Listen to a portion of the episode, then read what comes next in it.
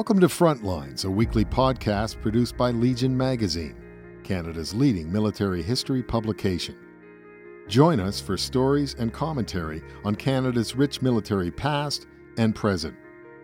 I'm Stephen J. Thorne, and today we look at Reinhard Hardegen, the last of the German U boat aces. He ranked number 24 on the list of Germany's Second World War U boat aces, but in sheer chutzpah, few could compare with Reinhard Hardegen. Hardegen died in Germany on June 9, 2018, at age 105, the last of a breed both reviled and respected for preying on all manner of Allied ships from beneath the waves, a cloak of invisibility that offered them large measures of both risk and reward. In a service in which 784 of 1,156 Untersee boat ended up at the bottom of the ocean, and 28,000 of 40,900 crew were killed, Corvette and Captain Hardegen was more than a survivor. In just five patrols, he sunk 22 ships, accounting for more than 115,000 tons, and damaged four others. He was a showman who conducted war in full view of Florida beachgoers, a naval officer who rejected Nazism as early as 1942, and a bold defender of his service who risked Adolf Hitler's wrath by citing Der Fuhrer's strategic flaws to his face. The bulk of Hardegen's score came on two patrols during Operation Drumbeat, which targeted North American coastal shipping after the United States joined the war in December 1941. Commanding U 123, he effectively launched the mission off Nova Scotia on January 12, 1942, three weeks after departing Lorient, France, and days ahead of schedule, by sinking the British freighter Cyclops at a cost of 98 merchant lives. Nearly 400 Allied ships would go down during the campaign, 19 of them credited to Hardegen over two patrols.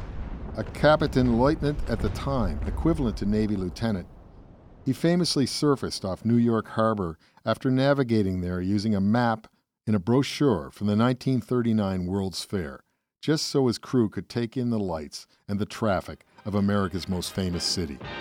Boy!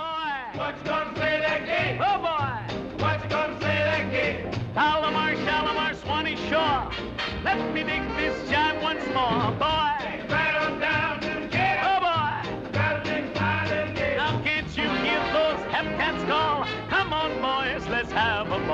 The Jim Jam jump it, the jumping jive makes you dig your jive on the mellow side. I cannot describe the feeling with words, but it was unbelievably beautiful and great, he later wrote. I would have given away a kingdom for this moment if I had one. We were the first to be here, and for the first time in this war, a German soldier looked upon the coast of the USA. There were no mandatory blackouts along the eastern seaboard at that time. Hardegen and his fellow U boat commanders spent weeks at sea targeting unprotected tankers and freighters silhouetted by the glow of city lights. Years later, he told the Charlotte Observer he was very surprised at the lack of maritime defenses. No blackouts, no dimming, nothing. He and others described America's Atlantic coast as a shooting gallery. From New York City, Hardegen sank ships all down the eastern seaboard. He torpedoed the tanker SS Gulf America off Jacksonville, Florida on April 11th.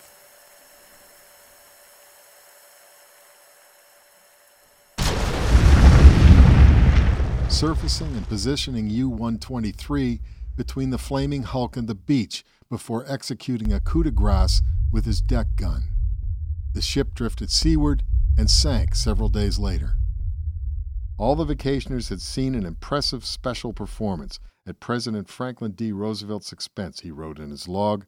A burning tanker, artillery fire, the silhouette of a U boat. How often had that been seen in America? The move almost cost him, however.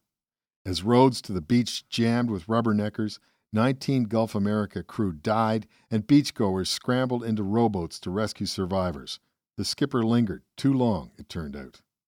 Forces converged on U 123, including aircraft from nearby bases, along with the American destroyer Dahlgren. One plane dropped a flare directly over the submarine. Hardegen crash dived, hitting bottom at just 20 meters. Dahlgren had them on sonar. He closed in and dropped six depth charges. The boat took a terrible beating, Hardegen logged. The crew members fly about, and practically everything breaks down. Machinery hisses or roars everywhere. Trapped in shoal waters, his boat severely damaged, Hardegen was sure they were cooked. He ordered his crew to prepare to abandon ship and distributed the rotors from his Enigma cipher machines among the officers to get rid of randomly. He ensured the documents printed with water soluble ink were left to soak. Scuttling charges were set, and escape apparatus were handed out. All for naught. Dahlgren's skipper concluded that he had not made a U boat contact after all and abandoned the attack. An incredulous Hardegen waited, surfaced, and limped to deeper water, where he took up on the seabed again to rest and repair. A day later, they were back in action, sinking two more ships before setting course for France. He reported his exploits in verse, not the first of the U boat aces to do so. It went something like this For seven tankers, the hour has passed. The Q ship hull went down by the meter. Two freighters, too, were sunk at last, and all of them by the same drum beater. In his 1990 book, Operation Drumbeat, author Michael Gannon said the campaign's impact on the supply chain constituted a greater strategic setback for the Allied war effort than did the defeat at Pearl Harbor. In terms of U.S. raw resources and materiel, he added, it was the costliest defeat of World War II. About 5,000 merchant mariners died in the U boat offensive, which fell off later in 1942 as armed convoys and advanced technologies diminished their effectiveness. Already a recipient of the Knight's Cross, Hardegen was summoned by Hitler so he could present him with the oak leaves personally. He was invited to dine with him, sitting at his right. Hardegen told an interviewer in 1994 that he had been briefed by other Knight's Cross recipients on what to expect. They said Hitler wanted to hear straight talk about how the war was going. I had a list of concerns I wanted to bring up, he recalled, from morale, torpedoes, and how we were being used. Many party officials and military officers greeted me, and then I met the Fuhrer. He was very jovial and kind. He started by asking me to join him for lunch after the award of the Oaks. He told me he does not always seem to get an accurate view of what is happening on the fronts and he wanted my opinion of the U boat war. I told him of all of my concerns regarding defective torpedoes, wolf packs needed to be tripled in size to be effective, and how a lack of effective organizing was hurting morale. He said Hitler, who was notoriously dismissive of the Kriegsmarine, agreed and told him Germany was caught completely unprepared for the type of war it was fighting, that his generals were doing their best but were in unfamiliar territory. He shouldered the blame, Hardegen said, saying he never wanted this war and only wanted Germany to have her rightful land and freedom. I told him that was irrelevant now. Since we are in the war, we must fight to win it.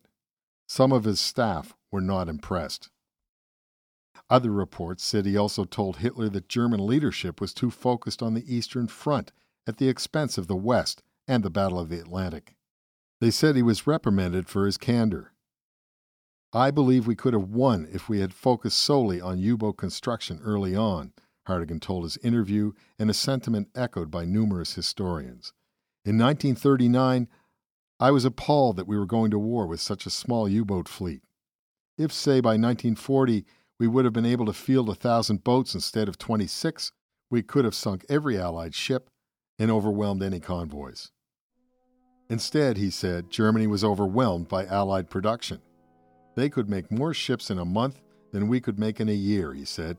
They developed new measures to combat us, and we developed ours too late. A former pilot, Reinhard Hardegen had been badly hurt in a crash. He covered up his injuries in order to enter the U boat service. After Drumbeat, he was commandeered by Hitler in planning and training and later Marine Land Forces. Mistaken for an SS officer of the same name, he was captured and released in 1946.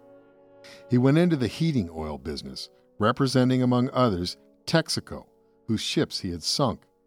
He visited the United States many times, conversing with survivors and veterans regularly. You have been listening to Frontlines. I'm Stephen J. Thorne. For this and other stories, visit legionmagazine.com slash frontlines. For more military history, subscribe to Legion Magazine at legionmagazine.com.